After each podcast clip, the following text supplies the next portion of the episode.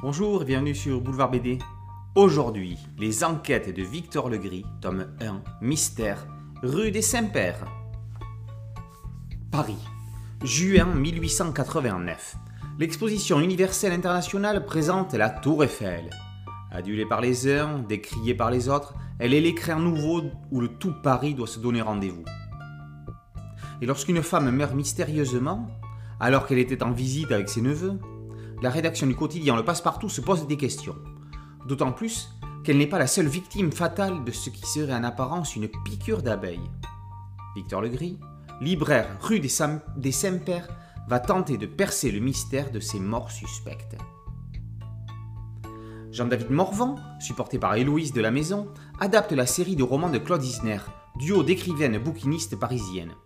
Elle signe ses enquêtes situées dans la capitale à la fin du dix-neuvième siècle. Le voyage dans le temps et dans les lieux est envoûtant. Il y a du Jules Verne et de l'Eugène Sue dans cet épisode aux couleurs de l'exposition universelle, lors de laquelle fut présentée la prétendue éphémère Tour Eiffel.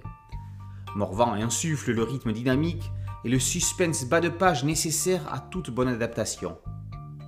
Les personnages secondaires se taillent une place de choix qui ne demande qu'à être développée dans les prochains épisodes, que ce soit Kenji Mori, associé et père adoptif de Victor, ou encore l'artiste peintre Tasha. Bruno Basile quitte les voitures vintage auxquelles il est habitué pour les carrosses et les voitures de cocher, ainsi que les tramways électriques des rues pavées de la capitale.